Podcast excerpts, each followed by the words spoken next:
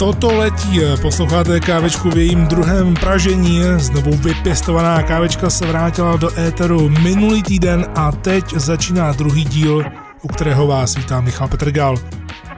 Především díky moc za vaše reakce a podporu, jakou jste tomuto návratu vyjádřili. Kávečku můžete poslouchat primárně na Podbínu, iTunes nebo Spotify, opožděně o několik dní a pak každý díl je i na YouTube kanále Art of Wrestling. Když si přihlásíte odběr k jedné z těchto služeb, tak se vždy dozvíte hned o nově vydané epizodě. Stejně tak můžete být fanoušky facebookové stránky Kávečka s Michalem. V prvním díle po návratu jsme probírali nejzásadnější věci, které se ve wrestlingu staly za poslední dva roky, takže jsme společně rozevřeli vrata. A dnes se můžete těšit na daleko víc témat. V dnešním díle se třeba dozvíte předtím nezveřejněné zákulisní informace o tom, co se dělo těsně před wrestlingovou akcí AOV Upside Down, jaká je promoterská budoucnost, zaměříme se na wrestling bez diváků, jestli to může někam směřovat, jestli to může fungovat, blíží se WrestleMania, jaký na to mám názor, že má dva dny a bez lidí, to se taky dnes dozvíte, stejně jako pohled na úžasný příběh jménem Broken Matt Hardy, návrat Luka Harpera k Brodymu Leemu, plus vaše otázky, které jste mi zasílali. Jak sami vidíte, je toho poměrně dost, já se na to už moc těším, takže může mít na to.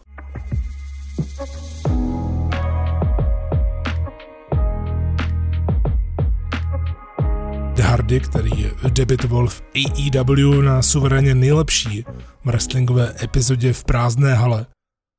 Ono si to všechno krásně sedlo dohromady a v debit by byl brán jako e, velká věc a taky, že to velká věc byla. Dalo by se s nadsázkou říct, že Broken Matt Hardy rozbil po druhé internet. Poprvé to bylo s tou jeho první ságou, která nejdřív nebyla pochopena námi asi všemi, pravděpodobně, a byla naopak zesměšňována, než se z toho stal nakonec mega kult. Mega velká divnost, ale velmi oblíbená ať už tedy eh, to zasáhne kohokoliv a cokoliv. Teď, po druhé, když se nevědělo do poslední chvíle, kde nakonec zakotví, tak přichází takové druhé rozbití internetu. Nevědělo se, jestli zůstane v WWE nebo přestoupí do AEW, jak se očekávalo, nebo jestli náhodou nebude skutečně nezávislý wrestler, pendlující mezi různými společnostmi, a jestli se třeba vydá na nějakou expedici. Už jenom na YouTube ten klip s jeho debitem v AEW zaznamenal za pouhý týden 2 miliony 200 tisíc zhlédnutí. Z toho více než polovina byla dosažena za jediný den. Teď konfrontace s Jerikem o týden později, což mělo debit teď ve středu, my natáčíme kávičku ve čtvrtek, takže o den později, čili se měl možnost to zhlédnout, tak eh, ta konfrontace s Jerikem eh, měla v době natáčení kávičky, nebo teď má v době natáčení kávičky 550 tisíc zhlédnutí za pouhých 12 hodin. Metův debit eh, byl suverénně pouze na sociálních sítích AEW vlastně to nejzajímavější za posledních x měsíců. Nikdo nehnul ledy tak jako Broken Matt, který se tak okamžitě vlastně zapsal mezi další nejvyhledávanější jména v této společnosti – a tam můžeme zcela určitě zařadit taková jména jako John Moxley, Chris Jericho, 100% Orange Cassidy, stačí se opravdu podívat jenom na posledních pár videí na YouTube a také na ty reakce, které Orange Cassidy eh, dostává. Orange Cassidy, který před debitem v AEW eh, byl považován jenom za indie wrestlera, který může natchnout pár nadšenců na nějakou krátkou chvíli. Ale vidíte, ta krátká chvíle je dlouhá. V každém případě, kromě Cassidyho, ještě byla také hodně v kurzu Storylines Dark Order. Každopádně, kromě Cassidyho, eh, byla v kurzu v posledních týdnech eh, taky storyline z Dark Order. Tohle to jsou nejsledovanější artikly v AEW a podle toho si můžeme udělat obrázek. Co zajímá, co zajímá nejvíc, co zajímá málo.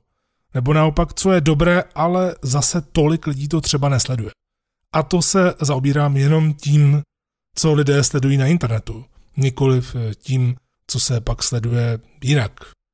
Eh, samozřejmě kromě živého sledování na televizi, což v případě AEW TNT. No a tomuhle tomu všemu kolem Hardyho můžeme vlastně poděkovat částečně, tedy WWE, protože paradoxně na WWE.com se pouze dvakrát psalo s velkou úctou o odcházejících wrestlerech a ještě se dopředu informovalo o tom, že jim končí smlouva. Vždy předtím to byl spíš ten styl Best in Future Endeavors, ale v těch dvou případech to bylo mnohem víc než to. A oba případy v nejkratší možné době přešly do AEW a způsobili tam nevýdaný rozruch. Asi víte, kam tím mířím, protože ty dva případy jsou John Moxley a Matt Hardy. Vzpomeňte si, jak loni eh, WWE psala dopředu na stránkách, že Deanu Ambroseovi končí smlouva, že je poslední šance vidět Shield tam a tam. Eh, z toho se také udělalo eh, takové interní halo, takové interní joky mezi fanoušky, kdy teda to bude to první loučení, druhé loučení, třetí loučení se Shieldem.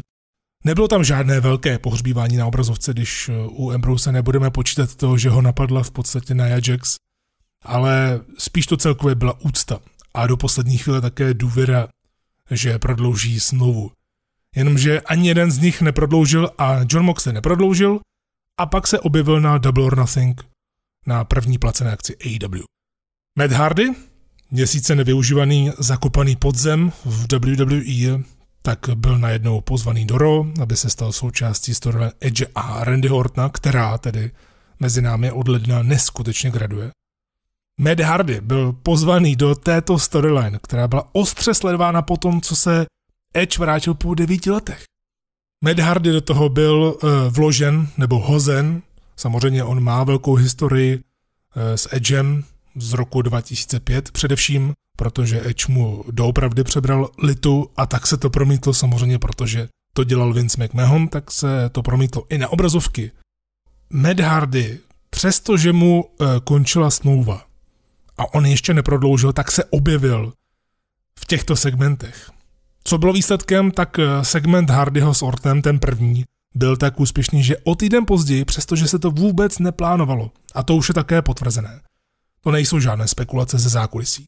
Ale je potvrzené, že to bylo tak úspěšné, že o týden později byl Hardy pozván znovu. Vrátil se ještě jednou, byl tam propagován zápas, který nakonec neproběhl, a tak znovu konfrontoval Ortna, Obě videa mají teď kolem milionu a půl zhlédnutí, co jsem se díval. To vše, dámy a pánové, před měsícem. Před měsícem, kdy už Med v hlavě, jak prozradil v nejnovějším rozhovoru, věděl, že nechce pokračovat dál v WWE, protože kreativně si nebudou rozumět asi nikdy a on se ještě pár let eh, chce realizovat, chce nabídnout ze sebe maximum a je vidět zcela jasně, že má co nabídnout, jenom WWE to nedokáže využít. To tak prostě bývá. A u této společnosti to bývá docela e, časté. Tak když ho nedokáže využít, tak proč by tam teď měl být, když uh, už kariéra v podstatě končí. Ona už mu měla v podstatě skončit dřív, ale Matt Hardy se dostal z těch fyzických problémů a teď, podobně jako Edge, je možná na tom vůbec nejlépe za celou kariéru, což je paradox. Matt Hardy se během jednoho kalendářního měsíce stal velkým tématem v WWE a AEW, což je naprosto neuvěřitelné. A jenom to ukazuje to, jak ty společnosti jsou konkurenční, byť samozřejmě AEW není ani náhodou na úrovni té druhé společnosti, protože je hodně mladá a WWE má toho za sebou strašně moc, takže ono to ani nejde porovnávat. V každém případě oba segmenty Hardyho s Ortem prakticky zvedly metovou cenu o 300%. A on do toho si ještě sám jel paralelně sérii Free the Delete na svém YouTube kanále Mad Hardy Brand. Doporučuji, pokud jste nevěděli, podívejte se na to od prvního dílu. Každý díl má zhruba dvě minuty, takže vám to moc nezabere. A ta série měla mít vyvrcholení v tom, že se Matt stane opět Broken Mattem. Jenomže bylo otázkou kde. A když si vezmete, že první epizoda Free the Delete proběhla na jeho YouTube kanále už 25. října 2019, tak vám asi dojde, že takhle dlouhodobě dokáže Matt Hardy kreativně přemýšlet. Navíc vtipná historka je taková, a je pravdivá, tak že pro vyvrcholení měl Hardy připravené dvě verze, jak sám potvrdil. Ta první verze byl konec seriálu v případě, že by prodloužil z WWE, tak by se na tom jeho pohřbení, jak měl na Hardy Compound, na svém pozemku, tak se na tom pohřbení měl podílet sám Undertaker, sám Deadman, mistr pohřbívání. Měl být v takovém to šíleném videu. Hardy to říkal, tohle není spekulace. Hardy říkal, že nabízel Undertaker v případě, že by prodloužil smlouvu. Dokážete si to představit, že by Taker přišel na Hardy Compound a pohřbil by Hardyho? Nebo co by mu udělal? Udělal by mu Tombstone na Tombstone? Tombstone do hrobu? Už jenom ta představa eh, v hlavě, jakou mám, tak eh, mně přijde škoda, že se to nenatočilo nakonec. Protože bylo jasné, že přijde na řadu druhá verze. A ta nakonec, ta nakonec vyšla. A ta měla vít ven v případě, že by se rozhodl jít pryč. Ne nutně tedy do AEW, protože o tom Free the Delete vlastně není. Není to o přestupu někam jinam nebo o setrvání v té společnosti, kde už byl. A právě do té jedné epizody si pozval Young Bucks, kde to dávalo smysl, protože když se nad tím zamyslíte, tak Young Bucks byli posledními soupeři Broken Hardys ve stejný den, kdy se Hardy Boys vraceli překvapivě na WrestleMania zpět a zbořili stadion, zbořili celou sledovačku, kdy my jsme to sledovali se 40 lidma v jednom baru a bylo to něco neskutečného doteď jedna z top věcí, která se vůbec eh, stala na všech wrestlingových sledovačkách tady v České republice. A má pravdu, má pravdu, že Young Bucks byli posledními soupeři Broken Hardys a dali mu superkick, několik superkicků, proto vlastně dostali ten zínit z jeho těla a on to potřeboval znovu. Od té doby jsme totiž Broken Meta vlastně neviděli, protože jsme viděli jenom jeho Woken verzi v WWE, kterou Met nějak nespojuje s Broken Metem a já si myslím, že to je dobře. Byť jsme tam měli Ultimate Deletion proti Wyattovi, což si Matt eh, považuje už jenom z toho důvodu, že to vůbec proběhlo jako hlavní segment v roli, že to bylo vůbec odvysílané. Čili tohle to všechno bylo perfektně načasované a mít debit v prázdné hale z toho paradoxně, eh, dle mého názoru, dělalo ještě impozantnější segment. Byť hlasité reakce fanoušků by v tomto případě byly neskutečné. Dokázat se připravit na to být znovu velmi diskutovanou osobou v wrestlingu eh, v tak pokročilém věku po takové kariéře a všechno tak dokonale načasovat, spojit se s těmi, kteří vás nebudou kreativně držet zkrátka, tak to si myslím, že je absolutní pohádka jak pro Meta, tak pro AEW, jelikož Matt Hardy není ten další vyvrhel z WWE. Jak by nějací hejtři mohli namítat a navážet se do AEW, že sbírá jenom bývalé wrestlery z WWE. Matt Hardy v AEW bude takový, jako nikdy v WWE nebyl. A jeho jméno pomůže už tak velkému momentu AEW a ono se to děje. Přesto, že se děje ve světě to, co se děje, tak eh, teď to AEW pomáhá. Vy se ptáte, jaký bude vlastně Hardy v AEW, zajímá vás to, jestli tam nastane očekávaný spor s Jerickem, což už bylo v podstatě naznačeno minulý týden při jeho debitu, kdy tam přiletěl Vanguard One. Jaká bude metová role v EW a celkově ten příběh, tak uh, už z toho, co jsme viděli v tom posledním díle, pokud nechcete slyšet spoiler, tak uh, to přeskočte pár minut. Uh, dál. V každém případě Matt Hardy a Chris Jericho už měli konfrontaci jako hlavní segment Dynamitu, Dynamitu Eh, bylo to něco neskutečného, protože nejdřív eh, Jericho vyhlásil Vanguarda, posílal ho někam, což mě přišlo strašně komické. Pak se tam zjevil Hardy, který se tam teleportoval. Tady AW krásně využila toho, že už to je vlastně předtočené. A pak měli spolu naprosto neskutečnou, nesmyslnou diskuzi. I'm Magic, já jsem tři tisíce let starý, znám pravého Jidáš a tak podobně, však se na to ostatně můžete podívat eh, sami tak eh, pochopitelně ten druhý díl bez diváků už eh, nebylo to samé, co v prvním díle. Bylo to slabší, co si budeme povídat, ale Matt Hardy a Chris Jericho proti sobě bez titulu. Já určitě očekávám, že Metova role v AEW hlavně na začátku bude to, že to je main eventer, že to nebude žádný midcarder a podobně a hlavně, že se bude realizovat. On samozřejmě, že bude přidávat jednak nové postavy, seniora Benjamina, Rebeku, určitě jeho děti tam budou. Za čas se přidá i bratr Jeff, který je ale smluvně vázán jinde momentálně, takže neočekávám dřív než v roce 2021, než že by tam třeba dorazil a navíc bude natáčet Matt Hardy epizody na Hardy Compound, čili to nebude jenom Broken Matt v ringu, což je dobře, protože Broken Matt jenom v zápasech to by nefungovalo. Broken Matt Hardy jako Damaskus, tedy jako teď úplně znovu zrozený Matt Hardy, bude fungovat trochu jinak než ten předchozí Broken Matt Hardy v Impactu, ale vrátí se k tomu, co fungovalo, to je jasné. A tím, jak je kreativní, tak zcela určitě na to bude nabalovat spoustu dalších věcí.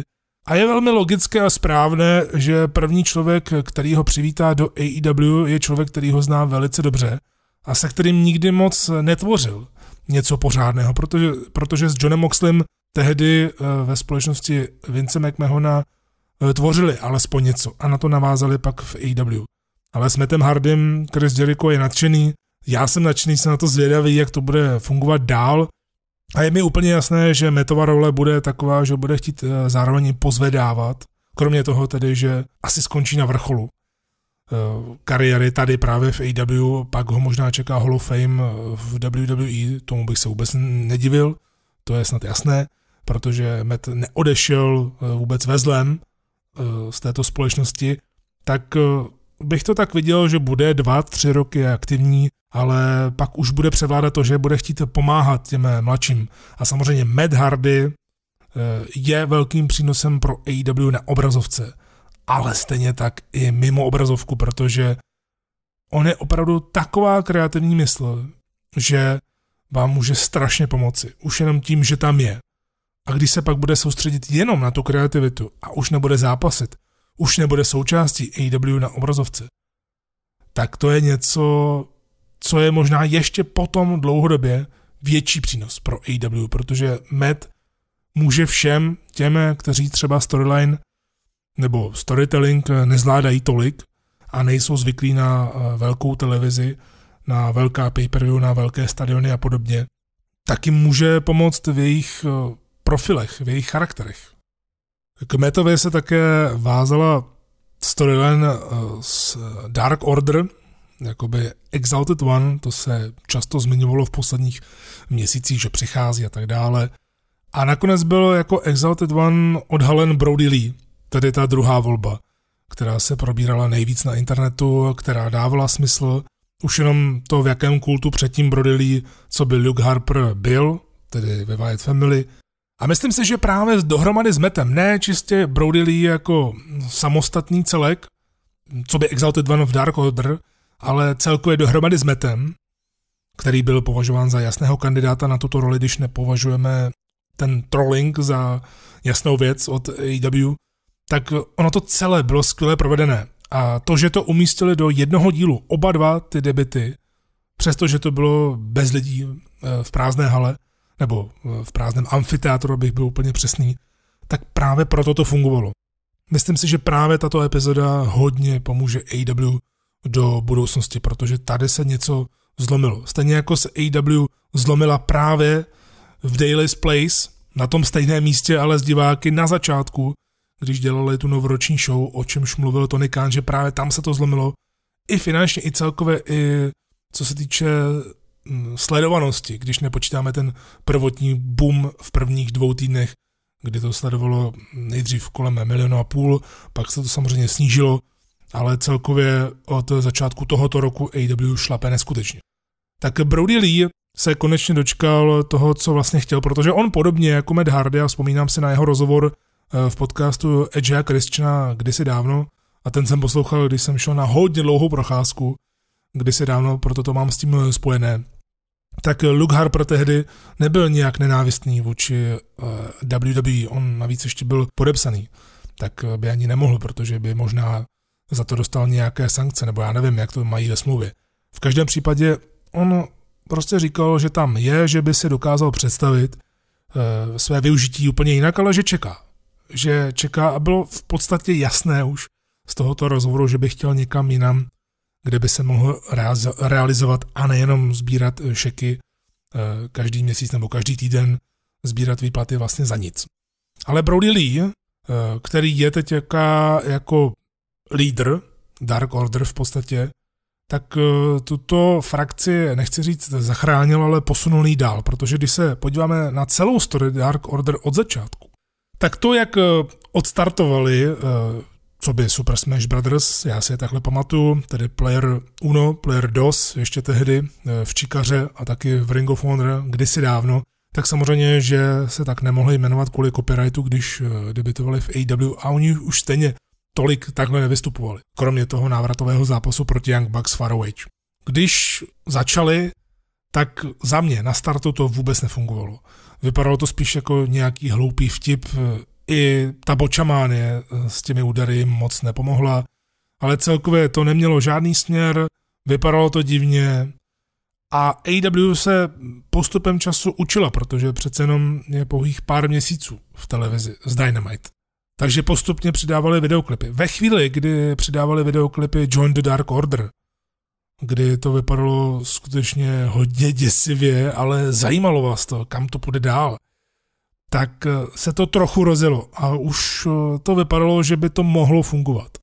Pak tam začaly náznaky, že by Christopher Daniels se mohl vrátit zpátky Eh, ke svému gimmicku Fallen Angel, což by se do Dark Order hodilo, protože eh, oni říkají, jste unavení z toho, že eh, neustále prohráváte, pojďte vyhrávat, připojte se k Dark Order.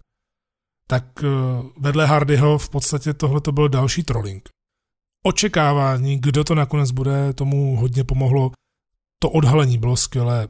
První promo Brodyho Leeho bylo fantastické, opravdu skvělé od začátku do konce tím se jenom potvrzuje to, že byl vždy talentovaný a to, že figuroval za Brian Whiteem jako poskok eh, dlouhodobě, pak chvíli byl i sám a to fungovalo, byť nemluvil, ale fungovalo to, protože on je talent i v ringu na to, jak je eh, velký, tak je skutečně mrštný, pohyblivý a dělá takové věci, které byste od eh, wrestlera jeho postavy rozhodně nečekali. Což se vždy hodí, obzvláště v AEW, která začala v podstatě jako společnost s trpaslíky, když to úplně přeženu. Eh, čili tohle všechno tomu pomáhalo to, že tam bude známá tvář, že posune Dark Order zase na jinou úroveň a zároveň, že to bude mít pevného lídra. Jenomže eh, tady bych chtěl říct, že se nesmí zapomínat na další lidi, kteří tomu hodně pomohli. Protože já oceňuji celé ty měsíce skvělou práci právě Christophera Danielse, který hodně pomáhá i v zákulisí, ale taky hlavně Evil Una, protože i když mohl vypadat na začátku, než tedy eh, mu zakázali eh, zápasit eh, do půl těla, to, jak je zavalitý, tak Evil Uno umí dobře mluvit, umí se dobře prezentovat, umí dobře vést, ale samozřejmě ono to, on není žádné velké jméno. A pro ty náhodné fanoušky pro ty, co se vrací třeba po x letech, co sledovali WCW, než eh, upadla do zapomnění, stejně jako ECW, tak pro ty casuals vypadá Uno nepřesvědčivě na první pohled. Proto to posílení Brody Lee. Bylo potvrzeno zpětně, že Brody Lee byl od začátku eh, toho směřování k Zeltit One právě tou první volbou, že Mattem Hardem to jenom trochu vychýlili, aby si hráli s diváky, což je dobře. Eh, v dnešní době je to samozřejmě hodně dobře, protože vy chcete být překvapováni, chcete být šokováni. Čili za mě parádní debit. To, co se stalo o týden později, tedy včera, v tom dalším díle Dynamite, tak za mě to video s večeří, nebo co to mělo být, to bylo dost slabé na můj vkus, ale tam figurují osobní preference, stejně jako mně se moc nelíbí eh, Brodyho wrestlingový gear, eh, který bych si představoval jinak, jelikož takhle vypadá tak nějak trošku rozmazaně, když to eh, řeknu. A nebudu to nějak moc extra rozvíjet, ale jak říkám, to jsou jenom detaily, možná se toho všimnou právě i v AW, možná se toho všimne sám Brody, který se mm, pak bude dívat na ty první eh, výstupy a změní se to. To je jedno. Rozhodně tedy Brody Lee může v AW vypadat postupně jako main eventer, takže další main eventer, ale nesmí se taky zapomínat na ten dlouhodobý booking Dark Order, kam to bude směřovat. Eh, co vlastně oni chtějí dělat, budou nadále rekrutovat další lidi, budou rekrutovat třeba i jobbery, já nevím. Ale těším se na to. Těším se na to a pokud to bude pokračovat v tom stejném duchu, než Brody Lee eh, debitoval, to znamená i s těmi videoklipy, a že Evil Uno nebude úplně v zapomnění, jenom kvůli tomu, že tam teď přišel Brody Lee, tak uh, jsem s tím spokojený a těším se. Teď opustíme vody AEW a budeme se věnovat uh, tomu, co vás uh, zajímá také hodně, protože se to dost probírá vzhledem k současné situaci ve světě. Uh, WrestleMania bude, to už je potvrzené, nebude samozřejmě na stadionu, nebude z diváky, a byla přestěhována původně do Performance Center, ale teď se uvádí, že bude natáčena, respektive vysílána, přestože už je natočena, tak že bude vysílána z několika lokalit. Navíc poprvé v historii bude ve dvou dnech, bez diváků tedy, a my se na to můžeme podívat spíše z toho pohledu, kdo vlastně zvládá lépe wrestlingové akce v prázdných halách, protože je to velká novinka. Zvládá to lépe eh, WWE nebo AEW. Ono celkově je otázka, a to vás hodně zajímalo po minulém týdnu a ptali jste se na to, je otázka, proč wrestlingové společnosti, tedy ty největší, eh, které mají živou produkci každý týden, pokračují dál, zatímco žádné jiné sporty vůbec nepokračují. Já to vím moc dobře, protože eh, v jednu chvíli tam byl program, eh, když jsem byl v práci, druhý den už nebyl. Z ničeho nic, prostě najednou byla práce, druhý den nebyla práce. Je to z toho důvodu, že wrestling je přece jenom jiný. I co se týče počtu zapojených lidí. Já se nedokážu vůbec představit, jak by se to přes všechny ty restrikce, které se liší stát od státu, také jak by se hm, prováděl třeba hokej i bez diváků. Hokej, eh, basket, eh, kde přece jenom je zapojená velká halda lidí.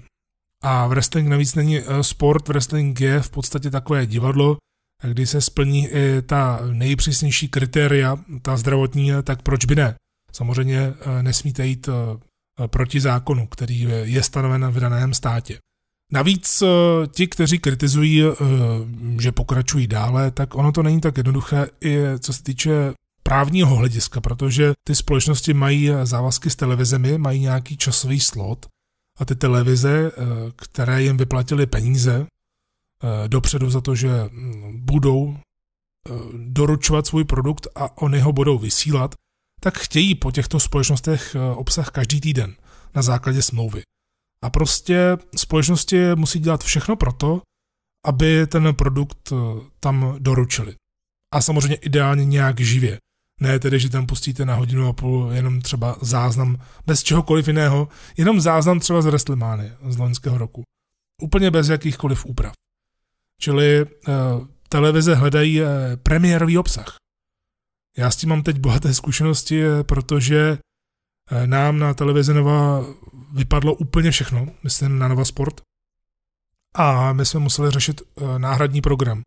To znamená, že právě ty společnosti jako NHL, NBA, uh, Matchroom, který zaštiťuje šipky, snooker pool a tak dále, tak teď mají vlastně povinnost nám v i v této situaci doručit nějaký náhradní obsah, ať už je to třeba jiný sport, eh, který byl natočen dřív, ale nikdy nebyl vysílán u nás na stanicích, nebo nějaké dokumenty, které mají v archivu. Zkrátka, musí doručovat hodiny, musí doručovat náhradní obsah a pokud je to ve smlouvě nějak dáno a nedoručí ten přesný eh, konkrétní obsah v počtu hodin, tak eh, pak se musí vracet peníze zpátky, tedy ta část. Čili eh, už jenom z toho právního hlediska, z hlediska těch práv a povinností eh, na obou stranách, eh, tak je logické, že právě třeba wrestling pokračuje, dokud to jde. I co se týče wrestlemány, ono to vypadalo divně, že společnost WWE čeká do poslední chvíle, než zruší wrestlemány, protože to už bylo jasné. Ve chvíli, kdy já jsem rušil slovenskou akci AOE Bratistan, ke které se dnes taky dostanu, Eh, tak jsem věděl, že WrestleMania určitě nebude. A jenom se to prodlužovalo. Jenomže ono to má samozřejmě i eh, další obchodní eh, důvody a sice pojistky, potom přihlašování těch událostí na pojišťovnách. I to se do toho musí započítat, protože ve chvíli, kdy vám to zruší stát, že vy kvůli nařízení státu nemůžete pořádat tu akci, tak zcela určitě, pokud to není dáno jinak, nebo pokud se ta druhá strana nebude nějak vehementně bránit, i právníky, tak máte nárok na očkodné. A přesně na tohle to společnost čekala. Až se to prostě zakáže A ona to vlastně nezrušila, ona to jenom přesunula, čímž si vlastně tak hraje v podstatě s tím zněním smlouvy, i když já jsem tu smlouvu neviděl zrovna mezi uh, Tampou, tedy mezi dějištěm, kde měla letos být WrestleMania a mezi společností WWE. Tak jsem tu smlouvu neviděl, ale dokážu si představit, že to takhle nějak bylo. Čili oni musí, dokud to jde, tak musí pokračovat dál a dokud to jde, tak musí nabízet premiérový obsah. Čili jakmile to bude jenom možné, tak oni budou vyrábět dál. Mně to třeba osobně vůbec nevadí. Celkově mě nevadí eh, sledovat wrestling eh, bez diváků, jenom se to musí uchopit dobře, což je tady mezi námi strašně těžké. Protože on to nikdo předtím nikdy nezažil. Dělat týdně show, několik hodin, týdně show bez fanoušků. Čili úplně všichni se učí za pochodu. Eh, přiznám se, že Raw a SmackDown byly nejdřív z půlky nekoukatelné. To zcela jednoznačně. Ale z té druhé půlky zase na druhou stranu nabídly hodně seriózně laděná proma která fungovala možná i víc bez diváků. Plus eh, se tam začaly používat videoklipy a ten pohled hlavní kamery je taky hodně důležitý. Ostatně ten precedens nastolil Dynamite, ten první Dynamite bez diváků, který úplně všechno ostatní přejel. V restaři tam byli jako diváci, MJF a Sean Spears tam sázeli, na druhé straně byl Kabána, Billy Gunn a tak dále, fandili. Bylo to něco jiného. Bylo vidět, že AW se nad tím zaměřuje. Samozřejmě teď už druhý týden to nešlo kvůli stále větším restrikcím a rizikům zdravotním, protože AEW má i e, starší občany. Ale je vidět, že WWE se učí, protože teď to RO, co bylo v pondělí, tak e, tam už se změnil pohled kamery, té hlavní e, kamery pro tento týden a už to vypadalo úplně jinak. Každopádně, abych to úplně nehanil, tak právě třeba Proma, Edge, Randyho Orta, Jonasin, Bray Wyatta, nebo i některé vtipky, hlavně na začátku, eh, vtipky Morrisna a Mize, fungovaly dobře. Zase na druhou stranu něco jako AJ Styles a Undertaker, to tedy moc nefunguje. Styles trochu křečovitý, Taker si není úplně jistý v kramflecích, eh, co si budeme povídat, ale možná to ještě přetaví v něco, eh, v něco památného, nevím. Ale rozhodně se na jejich zápas na WrestleMania těším, protože teď je tady jiný Taker, a k tomu se taky dostanu ostatně v příštím díle, který bude věnovaný i v WrestleMania. Nicméně v WWE ty zápasy jsou až na pár výjimek celkem utrpení, bohužel, nedá se nic dělat, zatímco Dynamite do toho praštil, jak jen mohl. Nabízí supermače, za zmínku teď stojí z posledního Dynamitu Kenny Omega versus uh, Sammy Guevara, před týdnem zase uh, řádili Lucha Brothers. Zvládlo to výborně mezi námi i Wrestle Talk, který měl normálně přijít se svojí první show. Wrestle Talk je hodně velká YouTubeová wrestlingová eh, televize. V Anglii má přes 700 tisíc odběratelů, eh, jsou hodně oblíbení. A oni chtěli přijít, eh, přijít logicky, podobně jako předtím What Culture, se svojí vlastní organizací a plánovali to hodně dopředu. Nakonec se to hm, z logických důvodů nemohlo povést. A tak se přišlo s show, která se jmenovala No Fans Monday tu vymyslel Will Osprey mimochodem. A spojil se s Wrestle a dali to za čtyři dny dohromady. Tak právě tam, já jsem to sledoval živě na YouTube, to bylo zadarmo, tak tam polovina zápasu byla naprosto neskutečná, přestože jste třeba víc než polovinu rosteru ani neznali. I ti, kteří je pravidelně sledují indie scénu v Evropě. Ty zápasy měly prostě pay-per-view kvalitu. A main event, Will Osprey, neboli versus eh, B. Priestley, tak eh, ten main event byl nevýdaný až fantastický. Rozhodně doporučuji, najděte si to na YouTube zdarma, Wrestle Talk eh, Live, No Fans Monday, tam něco takhle napište. Najednou živě, co jsem se díval, tak to sledovalo 12 000 lidí, vybralo se něco přes 10 000 liber na donatech, plus se tam prodával speciální merch na podporu právě indie wrestlerů, což je také důležité, teď držet pospolu a podporovat se právě kvůli tomu, že pak budou těžké časy. V WrestleMania ta bude ve dvou dnech, bude prý z různých lokací, jak jsem říkal, a hlavně už je předtočená dopředu, protože včera se natáče snad první den, nebo ty hlavní zápasy dneska, co natáčím kávečku, tak se v WrestleMania dotáčí. Eh, vlastně to je poslední možný den, neboť na Floridě už bude zakázáno úplně všechno. Čili proč ne? Proč to nepřetáčet? To je ostatně dobrý důvod eh, to takto uchopit, když to jde protože ostatně to nemůže nikdo nikam spolnout. Nikdo tam totiž nebude z diváků. Nikdo z těch hlasiček. Eh, které rádi předávají nějaké informace dál, protože se pak můžou poplácat po rameni a říct, já jsem to spojil.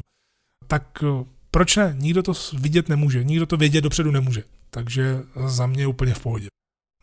je to, že bude ve dvou dnech, s tím já souhlasím. Za prvé, Vrstemánie tohle to chtěla udělat, respektive WWE to už chtěla udělat z Vrstemány na příští rok ve dvou dnech, eh, to znamená opečit se tak nějak trochu po Wrestle Kingdom eh, od New Japan. Eh, ta s tím přišla letos na začátku tohoto roku s dvoudenní akcí. Nebyl s tím vůbec žádný problém, ale tady teď při těchto zvláštních záležitostech, tak pět hodin v kuse koukat na prázdnou halu plnou zápasu by bylo šílené. Takže za mě, nevím, jak to nakonec bude ve skutečnosti, ale za mě dvě, eh, dvakrát dvě a půl hodiny ve dvou dnech, to by se úplně v, pohl- v pohodě mohlo dát zkousnout. Ale jak jsem říkal, podrobněji o WrestleMania uh, se budeme bavit v příštím díle, protože už se blíží a bude to vlastně o víkendu, kdy neděle je 5. dubna, takže 4. a 5. dubna bude letošní WrestleMania. Když se ale vrátím zpátky k té situaci, jak jsem nakousl v Wrestle Talk No Fence Mandy, tak k tomu se váže i dotaz, eh, jak situace, tedy ta momentální situace zahýbe na trhu s menšíma společnostma, jestli společností rapidně ubude, zdali to považuji za zdravé. No, e, nikdo neví, co bude, jak to bude, to je jasné, protože se to pořád mění, ne týden co týden, ale den co den. V každém případě já jsem v kontaktu s některými eh, dalšími lidmi z jiných společností, hodně v kontaktu právě s Frankem z VXV, takže vím, eh, jak to tam vypadá, GWF, HCV, Passion Pro a tak dále. A celkově i ten přehled, co mám, tak si to dokážu asi tak nějak přebrat po svém. Rozhodně to nebude nic jednoduchého. Já aniž bych zveřejňoval nějaké tajné detaily, tak vím, že VXV která měla za sebou super úspěšný karát, kde jsem byl osobně a o tom budu taky vyprávět eh, v jednom z budoucích dílů eh, kávečky, protože to bylo něco fantastického, co jsem tam zažil ty tři, čtyři dny. Tak eh, VXV po tom super úspěšném karátu najednou úplně ta křivka šla dolů, protože si uvědomila, jakožto turující společnost a dělá, nevím, 50 akcí týdně, týdně ročně, tak najednou ty akce dělat nemůže. Což samozřejmě, když ty akce dělat nemůže a rozhodně to není společnost, kde by se majitelé mohli topit v penězích, protože VXV je regulární společnost, která má pět zaměstnanců, takže ty musí i přes to, co se teď děje, vyplácet, má nějaké zálohy, samozřejmě, protože na těch velkých akcích VXV vystupují hvězdy i právě ze zámoří, takže jsou zaplacené letenky, pronájmy a tak dále, takže něco z toho se třeba i odpustí, to jo, ale v současné době, aniž bych prozrazoval něco dál, protože se to prozrazovat nemá, tak eh, rozhodně osud VXV teď je hodně na vážkách. Nikdo nic neví, je dost dobře možné, že to bude třeba i znamenat konec VXV, na to si budeme muset počkat to by mě ostatně hrozně moc mrzelo, protože já VXV miluju. Mám ji hluboko ve svém srdci z jistých důvodů, to je jasné. Eh, takže nejenom VXV, ale celkově ty menší společnosti, eh, které jsou zvyklé na nějaké příjmy a hlavně na pravidelné akce a jenom kvůli těm pravidelným akcím přežívají, tak myslím si, že právě ty ubudou, protože Eh, majitelům, pokud eh, oni sami nedisponují nějakými velkými rezervami, tak se rozhodně nebude chtít eh, zatápět další minusy, protože ty indie společnosti až na pár světlých výjimek, tak nejsou zase nějak extra výdělečné. Samozřejmě indie, wrestling, indie, indie wrestlingový boom tady nastal, to je jasné, na indie scéně si můžete vydělat hodně peněz, ale to neplatí pro všechny. Čili wrestleri budou trpět, čím déle se to bude protahovat, tak wrestleri budou trpět a menší společnosti, myslím si, že ty škody budou nedozírné. V tuto chvíli to nedokáže nikdo přesně říct, ale eh, třeba Passion Pro, která měla mít, eh, zaprvé měla úplně úžasnou kartu hned na úvod, Icarus a Dover eh, dělají tuhle tu novou společnost v Maďarsku a hned na úvod tam měli úplně fantastická jména, skvělé zápasy, vypadalo to všechno hrozně dobře. Eh, výborný předprodej stupenek a tak dále a nakonec to bylo zakázáno Eh, mluvil jsem o tom s Douvrem, který to celé organizoval. Ten z toho byl úplně nešťastný, protože se mu v tom utopilo tolik peněz, že si to ani nedokážeme představit. A to Passion Pro ještě nezačala ani své působení. To je na tom talk steku. A tím ostatně můžu přejít i na téma AOV, Art of Wrestling, tedy pořádání wrestlingových akcí v Česku a tedy i na Slovensku, jakmile to vyjde. A k tomu bych se rád dostal, protože vás to hodně zajímá. Po eh, akci Upside Down eh, nebylo žádné vyjádření a nakonec jsme se dostali do této situace. Čili co se týče AOV, která vlastně měla mít v dubnu, 25. dubna, historicky první wrestlingovou show na Slovensku Bratislam v Bratislavě v nádherném hudebním klubu Majestic, kam jsem se poprvé vůbec podíval osobně v říjnu a natočil jsem tam pár věcí, které už byly k vidění na internetu, tak to byl velký projekt, který já osobně jsem měl v hlavě už tři roky. Hodně jsem o tom mluvil právě se svým slovenským kolegou, kamarádem Robertem Krupárem, eh, který to má jako srdcovku, to je logické, protože je to Slovák a chtěl by taky mít, eh, chtěl by mít ten první wrestling, protože tam nikdy nebyl předtím. Eh, ten první wrestling na Slovensku a ideálně pravidelný. Tak vzpomínám se na to úplně přesně, jak to všechno šlo. Byl jsem na cestě na Karát, tam jsem byl tři, čtyři dny, ten čtvrtý den jsem byl v Holandsku na Kukačku v Eindhovenu a přiletěl jsem z Holandska eh, v pondělí 9. března a hned jak eh, jsem vypnul eh, režim letadlo, po tom, co jsme přistáli v Praze, tak první věc, co jsem věděl, že musím řešit, protože mi přišly zprávy, tak bylo případné, případné tehdy ještě zrušení Bratislavu kvůli nastupující situaci na Slovensku a celkově všude. A já jsem to celý víkend řešil, měl jsem i krizový telefonický hovor s Frankem do Německa, řešili jsme to hodně dlouho, ten chtěl počkat, co nejdéle to půjde, já jsem byl jiného názoru, chtěl jsem to zrušit co nejdřív. A nakonec jsem k tomu závěru došel a rozhodl se, že to zruším co nejdřív a ty věci šly tak rychle, že 10. března se to hned v úterý oznámilo veřejně i fanouškům. Nejdříve to věděli samozřejmě naši partneři, eh, taky wrestleri, kteří to museli vědět, těm jsme to všechno zrušili. A já jsem došel k závěru toho zrušit hodně dopředu, aby nikdo nepřišel k újmě, aby nepřišla k újmě AOV, fanoušci a ani wrestleri. A to, že jsem to opravdu zrušil takhle dopředu a to, že jsem to vůbec zrušil, i když už bych to pak asi musel stejně rušit, protože ty zákazy pořádání se neustále prodluží, tak eh, už teď vám tady můžu říct v kávisce, že tím, že jsem to zrušil takhle dopředu, tak jsem zachránil celou společnost, protože právě tam, kdyby jsme to drželi co nejdéle a nevěděli bychom, tam by byla nejistá budoucnost, zdali to vůbec bude, přijdou tam pak nakonec lidi nebo se budou bát eh, chodit někam na nějakou kulturní, kulturně sportovní akci, tak eh, ty mínusy tam z Bratislavu by byly naprosto neskutečné a položilo by to celou společnost. To už můžu říct teď. Vy se samozřejmě ptáte, co bude dál, zajímá vás to. A mě osobně taky, protože, jak jsem říkal, u té situace s malými společnostmi, že teď nikdo nic neví, eh, tak eh, ani tady se neví vlastně. Protože ví se to, že AOV Horizons, další akce, je naplánována na 3. října v Praze. To je tedy další plán.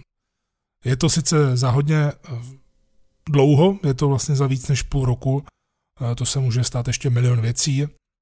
Každopádně už teď můžu říct, eh, že i tahle akce může být ohrožena. Protože největší otázka jsou samozřejmě pro nás, samozřejmě pro nás eh, zavření hranic. Protože jestli zavřené hranice budou platit dlouho, tak my si ani neťukneme, jelikož máme mm, z 90%, možná z 95% mezinárodní soupisku na všech našich akcích, takže bychom sem nikoho nedostali. Čili pokud zavřené hranice budou eh, pokračovat dál, tak Horizons eh, nebude, bude mm, odložená, ale tady už budu přistupovat k tomu, že to budu odkládat tak, aby ta akce proběhla, když už tady u nás bude všechno v pohodě a jenom se bude čekat na otevření hranic, tak aby ta akce proběhla co nejdřív po tom, co to bude možné. Takže se to už nebude odkládat eh, na za dlouho, jako se odloží Bratislam s největší pravděpodobností, protože Bratislam není možné nikam teď dát. Ono by to nebylo možné vlastně nikam dát ani bez těch restrikcí, ale s těmi restrikcemi nevíme vůbec nic. Každopádně Bratislav je v podstatě odložený na příští rok, dalo by se říct. Ať už to bude únor, březen nebo duben znovu, tedy vlastně jenom o těch 12 měsíců. Ale tohle to je všechno teď jedna velká otázka. Já samozřejmě chci, aby AOV pokračovalo dále, eh, plníme ten náš eh, plán, teď využíváme toho, eh, že je velká pauza, takže doděláváme všechny resty, které AOV mělo. Já na tom osobně pracuji a hodně mi na tom záleží, takže teď se pracuje velmi intenzivně na, to, aby se, na tom, aby se dodělal web artofwrestling.cz, tedy ten promotorský, který celou dobu chyběl a který už se teď vybarvuje, už je tam ta kostra, bude se řešit, eh, do, bude se dodělávat jenom design a hlavně ten obsah eh, se bude doplňovat a věřím tomu, že za týden, za dva přijdeme s tím, že už je web hotový a že ho můžete alespoň nějakým způsobem sjíždět, i když teď vlastně nic není. V každém případě web byl samozřejmě zapotřebí a jsem rád, že teď už na to konečně byť za takovýchto okolností, ale měl jsem na to čas, měli jsme na to čas a můžeme to všechno zrealizovat, eh, čili nespíme, pokračujeme dále, AOV eh, chce být aktivní, eh, rozhodně nechci AOV zavřít, plánovali jsme samozřejmě i otevření jakési akademie, to také není nic tajného, o tom jsem už mluvil v minulosti ve svých pořadech na YouTube nebo právě i v nějakém úplně dedikovaném podcastu vyloženě pro tohle, eh, takže akademii jsem chtěl otevřít eh, právě za ideálních podmínek letos, což pravděpodobně už neproběhne právě kvůli těmto okolnostem. Eh, plánovali jsme další rozumné inovace v rámci AOV, tak abychom ty akce posouvali neustále dopředu. A s tím nehodlám přestat. To je naprosto jasné, protože Eh, se pokračuje dále, AOV eh, bude čekat na to, až bude moci udělat nějakou akci. Rozhodně nebudeme nikam spěchat, rozhodně si nebudeme počínat eh, nějak lehkovážně, abychom se nevrátili příliš brzy a pak toho nelitovali. Chceme zkrátka dobře vědět, že jakmile se vrátíme s akcí, takže to bude super. Stejně jako byla super poslední akce Upside Down. A to jsem sliboval, že vám dnes tady řeknu zajímavosti, které předtím ještě nezazněly, tak eh, určitě to tady splním. Byla to velká jízda, protože eh, po Full Circle, po říjnové akci byla trochu pachuť eh, z jistých důvodů, ale akce jako taková, jak jsem říkal, už předtím se ze 70% povedla. Některé věci mi tam štvaly, ale nedokázali jsme je nějakým způsobem odstranit, respektive jsme nebyli schopni v tu danou chvíli kdy se to dělo, na to nějak eh, zareagovat a eh, eliminovat to. Eh, což byl právě jeden z důvodů, proč jsem mluvil v bilanci po Full Circle o tom, že slibuju radikální změny, které sice třeba neuvidíte vy osobně vyloženě tedy na vlastní oči, ale ty právě potom budou znemožňovat, když se to eliminuje, ty radikální změny. Když přijdou ty radikální změny, tak se eliminují ty, ty další věci, které nás všechny štvaly. A tady opravdu musím říct, protože jsem se k tomu ještě nevyjadřoval od ledna, tak Upside Down vyšla do puntíku přesně tak, jak jsem ji na začátku na papíře napsal. Což je tedy něco neskutečného, sám jsem tomu nemohl uvěřit, plus tedy poprvé v historii AOV nechyběl, dámy a pánové, nechyběl žádný nabukovaný vrestar. Nikdo se nezranil, nikdo neuvízl na letišti eh, v Hamburgu, eh, nebo někdo nedostal infekci prostě všichni, co měli přijet, tak přijeli. To se nám ještě nikdy za historii nestalo a za to jsem byl rád. Ale staly se úplně jiné věci a to nikdo neví. A to je vlastně důvod, eh, proč jsem o tom tady chtěl mluvit.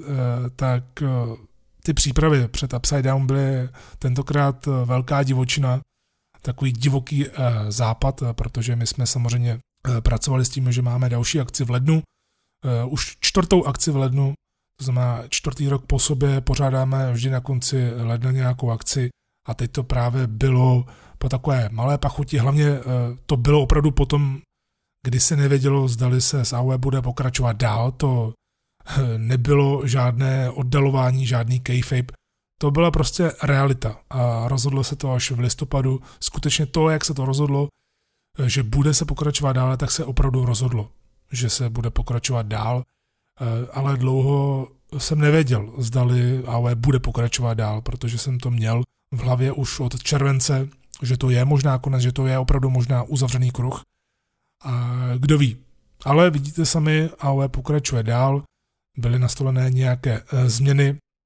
Rozhodně to nebylo e, to uvažování o tom, e, zdali ukončit AOE nebo ne, tak to nebylo z finančního hlediska. To, pokud si někdo myslel, tak je na omilu. Finance v tom nehrály nějak extra velkou roli. Samozřejmě finance v takovýchto projektech vždycky hrajou roli, ale tady tu roli, obrovskou roli opravdu nehrály. No, tak Upside Down, která byla absolutně bez jakéhokoliv politického bullshitu, který jsem naznačoval předtím, co se dělo na posledních dvou akcích Breakout a Full Circle, tak to všechno opravdu bylo eliminováno, jak jsem sliboval, jak jsem se vyjadřoval. Tak ale to, co se dělo v ten AOE Week, v ten týden, kdy byly přípravy a podobně, tak to zase bylo něco nového úplně, co jsme předtím nezažili, protože třeba mě postihla brutální nemoc už nějak eh, týden před Upside Down. Bylo to opravdu hodně nepříjemné, protože si pamatuju, že jsem komentoval návrat Conora McGregora zpátky do UFC proti eh, kovbojovi Seronemu a hned potom, co skončilo vysílání, tak jsem přišel ohlas. Přišel jsem kompletně ohlas a tam rychle nastartovala moje nemoc, jakou jsem nezažil možná vůbec nikdy, protože já nebývám eh, nemocný skoro vůbec třeba jak je rok dlouhý. A tady mě to postihlo den, co den to bylo horší.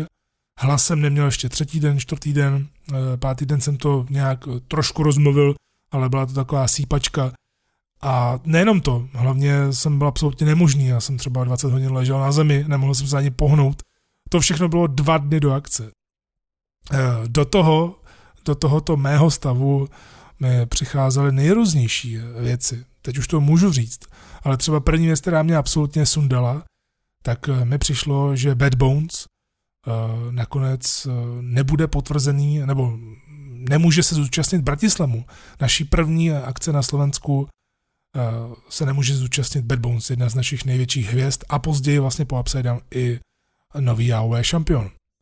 Tohle jsem dostal jako informaci, přestože byl Bad Bones potvrzený na 100% na Bratislam a že právě nám pomůže to tam prorazit spolu s dalšími zajímavými wrestlery. To, že Bad Bones eh, nemohl být na Bratislavu, tak eh, byla jeho chyba, on se omluvil, eh, bylo to jeho nedorozumění, ne naše a nakonec to, že se zrušil Bratislam, tak tím, že by tam nebyl šampion, tak by možná někteří fanoušci to nesli hůře, když Eh, proč ne? Protože my jsme tady v Praze dlouho neměli vlastně vůbec žádného šampiona a jeli jsme prakticky tři akce bez main eventů ohledně titulu, když nepočítám jeden titul eh, z Next Step Wrestlingu, což bylo na Golden City Showdown. V každém případě dozvědět se dva dny předtím, když jste eh, totálně nemocní a absolutně nefunkční a nevíte, jestli vůbec do Krakova se dostavíte. Byť já bych tam dolezl i po čtyřech, to je jasné.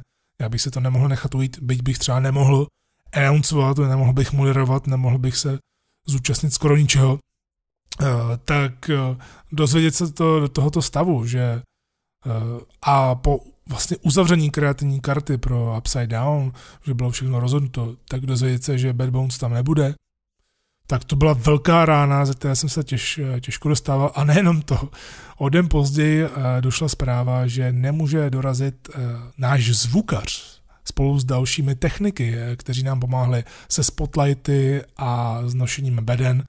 Takže náš zvukař, který eh, je profesionální zvukař, eh, zvučil divadla řadu let, sám jezdí s kapelou už 30 let, prostě tomu zvuku rozumí strašně dobře.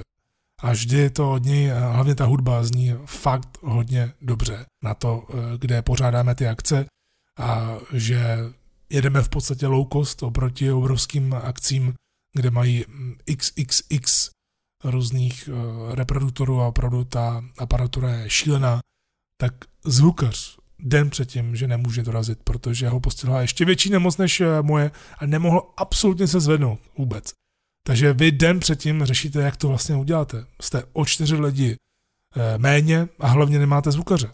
To znamená, že z našeho, z Dennyho, což je osetlovač a přidává tam ještě další kreativní prvky, ale stará se primárně o světla, tak se stal i zvukař na Upside Down. A my jsme Upside Down dělali s mnohem menším počtem lidí, těch pomocníků, ale paradoxně, což bylo právě to fantastické, tím, jak se semkl ten tým přes všechny tyhle ty šílenosti, které se děly 24 hodin před akcí. Byť jsme neřešili vlastně žádný no booking, žádný no show jsme neřešili tentokrát, i když tam už jsme se také strachovali, že někdo nakonec nedorazí, že Mike Schwartz třeba nepřiletí a podobně. Eh, tak to, že jsme měli takovéto strasti a že nás bylo o dost míň a že jsme ještě museli pořádat seminář, který jsme vyhlásili, na který jsme se těšili, že lidi přijdou trénovat pod bedbouncem a že si to zažijou, jaké to je, že je to třeba natchne, ať už tedy úplné nováčky nebo Eh, ty, kteří se v wrestlingu nějakou dobu věnují. Ať už tady v Česku VCV nebo za hranicemi, nebo právě úplné nováčky, takže ještě jsme navíc byli prakticky o dvě, tři hodiny na tom hůř, co se týče příprav. Čili méně lidí, méně hodin, nemožnost to řešit, takže bychom najednou za jeden den dokázali eh, přilákat, nevím, pět, šest, sedm, osm nových lidí, kteří hlavně nevědí ohledně naší organizace vůbec nic, takže nevědí, eh, co dělat tady, co dělat tam, eh, tak to, že jsme byli v takovémto stavu, ale třeba kluci z AOV Crew eh, dokázali pomoci Němcům sestavit ring prý v rekordní rychlosti za celou dobu, co se ten ring staví. Nemyslím v AOV, ale i celkově v Německu, že to nikdo nezažil. Dostali obrovskou pochvalu a chválím je i tady v kávičce, zaslouží si obrovskou pochvalu. Tým AOE Crew je naprosto fantastický a nemohl bych si vybrat eh, lepší lidi do crew, než ty, které tam aktuálně mám, protože to funguje úplně fantasticky jako dobře namazaný stroj. Tak eh, právě tito lidi se nejvíc semkli, makali jako šroub a jelo to jako po máse. Je neuvěřitelné, že ta organizace byla nejlepší, myslím ta zákulisní, za celou dobu právě kvůli Zřejmě asi těm věcem, že najednou není tohle, najednou není tohle. Eh, samé negativum poslední dny, což u AOV, u příprav eh, rozhodně není vůbec na pořadu dne, naopak my překvapujeme pozitivitou a těšíme se na to a nebereme žádné negativní věci vůbec do hlavy.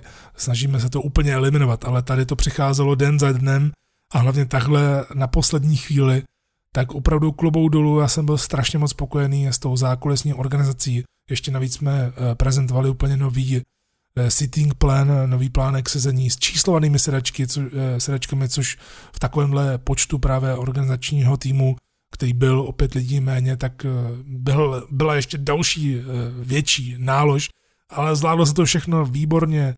Lidi si to užili, zase mi říkali, že to byla ta nejlepší show, jakou viděli od nás, že se to zase posunulo dál.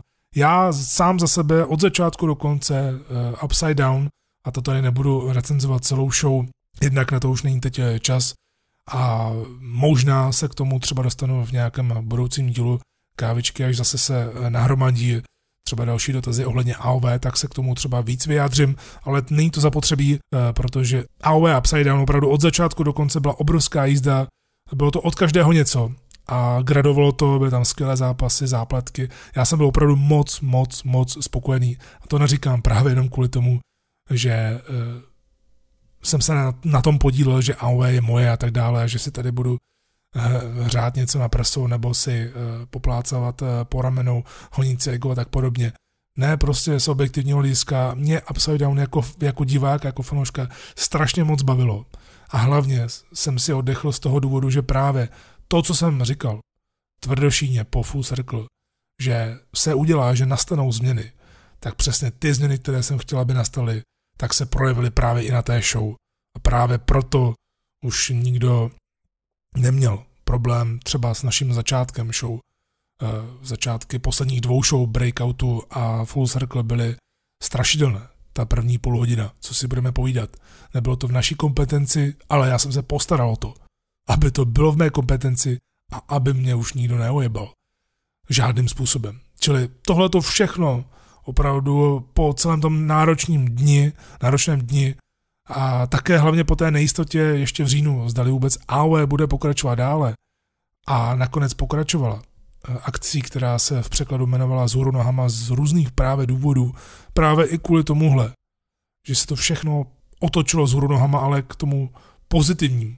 Tak jsem hrozně rád, že přišli lidi, eh, že jich přišlo dost, eh, že i finančně to byla jedna z nejúspěšnějších akcí a to zase se nebavíme o tom, že bychom něco vydělali na té akci, ale finančně opravdu po Golden City Showdown Eh, a to já nepočítám Golden City Showdown jako tu sérii AOV, než jsme to rozjeli od AOV 10 přes Championship a tak dále, eh, tak opravdu finančně to také bylo velice dobré eh, pro nás, takže ten propad už právě nebyl takový jako třeba někdy předtím, kdy jsme nabukovali větší jména jako Alpha Female, Claire Kelly, ale lidí přišlo strašně málo. Čili všechny tyhle ty věci dohromady, plus to, že se to lidi užívali, že byli hlasití, že byli neuvěřitelní, co tam dokázali udělat, že zase wrestleri po akci říkali, jak je to tady strašně super, že to má takový ten vibe úplně té prvopočáteční ECW, opravdu taková ta revolta, ta, ta fanouškovská revoluce, že opravdu se ti fanoušci tím baví a že tam vidíte ty stejné fanoušky na prakticky těch stejných místech, a to vzhledem teď eh, k číslovanému systému už asi bude platit pořád, si myslím. Tak eh, to mě hrozně nadchlo a jsem za to rád, že se to tady buduje a že právě ti, kteří už jsou zvyklí eh, chodit roky, že nám pomáhají tím, že zaprvé chodí dál, že nás občas podpoří nákupem merče, že si něco koupí občas i v tom baru, ze kterého máme právě také peníze na provoz, což je důležité, protože třeba právě z baru my platíme catering wrestlerům a tak dále. A to díky vám, že vy eh, hezky bumbáte a hezky papáte u nás na našich akcích, tak my pak můžeme napapat naše wrestlery. Eh, což je takový uzavřený kruh, když eh, to řekneme. Čili tohle to všechno mě neskutečně těší a když to takhle bude pokračovat dále, když to bude mít právě ty pevné základy, když organizace bude fungovat přesně tak, jak, fungu, tak, jak fungovala na Upside Down, eh, s výjimkou toho, že nám vypadlo několik lidí 24 hodin předtím, eh, plus jeden z hlavních lidí, tedy eh, zvukař, tak a lidi budou chodit dál a bude jich chodit víc, tak si myslím, že to bude jedna velká jízda pro nás, pro všechny. Právě i včetně přidání té slovenské zastávky, protože AOV na Slovensku bude na 100%. A my se tam za těmi našimi bratry určitě podíváme. Čili to byl jenom takový malý vhled, eh, promoterské okénko, řekněme, eh, do toho, jak to probíhalo na AOV, samozřejmě stále platí. Pokud vás něco zajímá i právě k tomu, tak se ptejte. Já to všechno sesumíruju a zase se tomu budu eh, někdy věnovat. Třeba i v příštím díle, když těch dotazů bude dost, tak proč ne, protože zase pak čekat na odpovědi nějakou dlouhou dobu, to se úplně tak nesluší. Přišlo mi několik otázek od vás, ať už na Facebooku Kávečka s Michalem, na mém osobním Facebooku, nebo na mém Instagramu, či na Insta Stories, tak jsem to všechno dal dokupy. E, I na YouTube e, přišla otázka, tak se tomu teď budu nějakým způsobem věnovat. První otázka, je lepší Seth Rollins jako face nebo heel? Za mě 100% jako heel, obzvláště tahle ta aktuální role mu sedí a je dobře, že WWE v loňském roce pod vedením Paula Hymena poslouchala diváky, eh, ty už nebavilo to, že se Rollins se pomalu stává v podstatě Romanem Reincem, že jako face champion, jako ten, který drží ten prapor té šatny a těch dalších wrestlerů, že to prostě není věrohodné. A není, protože Seth Rollins, který je uh, taková drštička, řekněme, v osobním životě a je to občas vidět někdy i na Twitteru, když mu ujedou nervy, tak prostě se stejně víc hodí jako heel, který právě se bude považovat, považovat za toho lídra. Proto ten, to, je, to jeho mesiářství si myslím, že aktuálně tomu vyhovuje úplně nejvíc. Možná ještě víc, než když Hill turnoval na Shield. Tohle uvidíme, protože je to jenom krátce. A hlavně teď Bůh ví, co vlastně uvidíme. Další otázka, jaký booking podle tebe dostane Killer Cross? Tak eh, teď už víme, že v podstatě debitoval v epizodě NXT včera, tedy 25. března, respektive debitoval v promu, takže už je jasné, že všechny ty glitche, co byly v Raw, ve SmackDownu i na pay-per-view, co byly v NXT, tak se týkaly Crosse, což se čekalo, že to bude Killer Cross. Já stoprocentně očekávám, vzhledem k tomu, že Cross než vstupoval do Impactu, tak rozhodně ho nikdo nevnímal jako budoucího velkého hráče. Ale v Impactu a jinde se stal nakonec velkým hráčem, navíc je, je velký fyzicky, eh, umí mluvit, pálí mu to, když si poslechnete nějaký rozhovor, tak eh, si uvědomíte, že to vlastně není jenom nějaký další velký člověk, eh, který by se hodil tomu či jinému týmu. Takže za mě Cross bude 100% main eventer v NXT, nic jiného pokud tedy bude v NXT, protože to se ještě neví. Jelikož já si myslím, že dostane velký push a stále není jasné právě kvůli těm uh, glitchům, že to bude v NXT, ale na 99% jo. Další otázka, uh, mohli by mít uh, Dajčekovič nebo chorvatský Dijakovič uh, či Priest uh, spor o titul NXT do konce roku, tak Dajčekovič uh, se prokázal určitě jako velký hráč díky tomu super zápasovému sporu s Keithem Leem. Eh, u něj, tady u Keita spíš vidím posun do Raw nebo SmackDownu. Nevím, jestli letos, eh, kvůli tomu, že se neví, jak dlouho se bude vysílat bez diváku, nebo jestli se bude vysílat vůbec, tak eh, nevím, jestli letos nebo příští rok, každopádně tam spíš vidím posun než do main eventu NXT, tak do Raw nebo SmackDownu, protože se prosadil ve velkém na konci loňského roku. Damien Priest, eh, tak ten si teprve teď hledá takové to své místečko, našel se krásně, po tom, co tak nějak měl jeden zápas za druhým a spíš opravdu jen tak nějak vystupoval. Čili za mě Dijakovic už jenom kvůli těm výkonům, eh, které předváděl, jak vypadá, jak se hýbe, jak mluví, on má snad nejhlubší hlas ze všech, co jsem aktuálně slyšel eh, v wrestlingu z těch týdenních epizod tak eh, za mě 100% může vyzvat šampiona o titul. Ale za mě eh, by Tomaso Champa měl vést NXT teď po Adamu Koulovi. I když snad neodejde v této situaci. Champa by teď NXT strašně prospěl a hlavně ten titul NXT nikdy neprohrál. On ho musel odezdat kvůli zranění. Další otázka. Rád bych, aby se promluvil o tom, jak MJF ukázal gesto na mladého fanouška, kterého vyfakoval.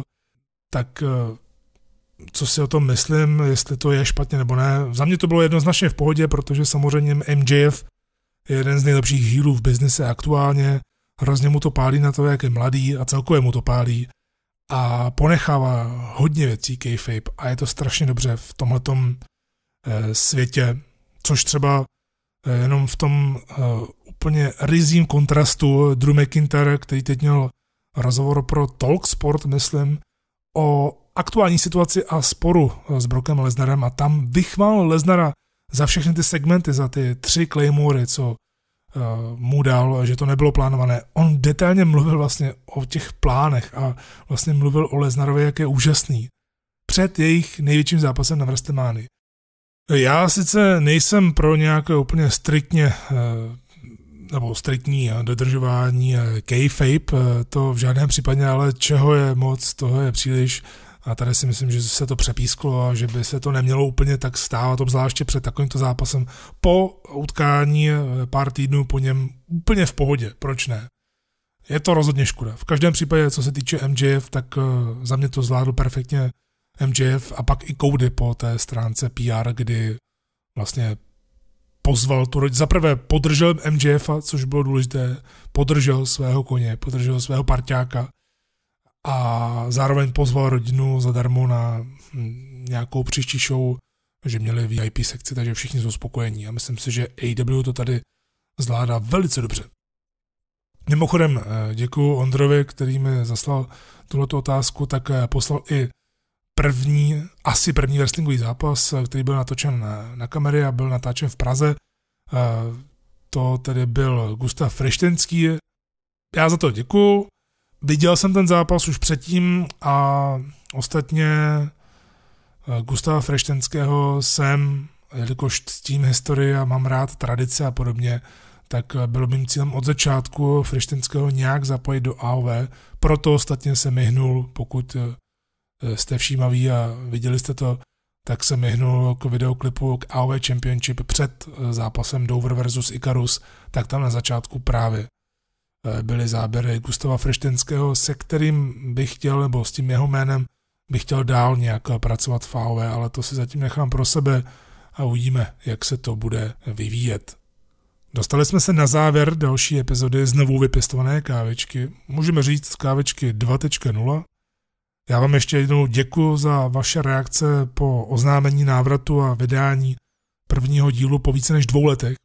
Jsem moc rád, že vás to zahřálo u srdce, že vás to potěšilo, že to přišlo vhod zrovna v tuhle tu dobu. Já v tom budu zcela určitě pokračovat dál, protože, jak jsem řekl, kávička se nevrátila pouze jednorázově a nevrátila se jenom z důvodu e, současného stavu ve světě a toho, že nemám co dělat. Kávička se vrátila, aby byla opět pravidelná a vy se na ní můžete tím pádem pravidelně podílet. Děkuji všem, kteří zaslali dotazy, eh, které nadále můžete zasílat stejně jako náměty na témata nebo rubriky. Stačí napsat do komentáře po tento díl Facebooku Kávička s Michalem, na mém osobním profilu na Facebook či na Instagramu, samozřejmě také v aplikaci Podbean, kde kávička vychází primárně, kde mám prémiový účet, ale poslouchat ji můžete i na iTunes, či dokonce na Spotify, na to jste se také ptali nebo vždy v neděli vyjde opožděně kávička i na YouTube kanále Art of Wrestling, kde to v úzovkách video můžete taky komentovat, taky to tam sledu, zdali to komentujete, takže veškeré uh, dotazy nebo pozdravy vnímám ze všech právě těchto různých médií. Nebo případně můžete zasílat i soukromé zprávy na Facebook kávičky či mě na Instagram. No a pokud si budete mezi sebou kávičku navzájem sdílet a rozšíříte o ní povědomí, tak budu samozřejmě jenom rád. Teď už se ale mějte všichni krásně a brzy opět naslyšenou. Káva s vámi.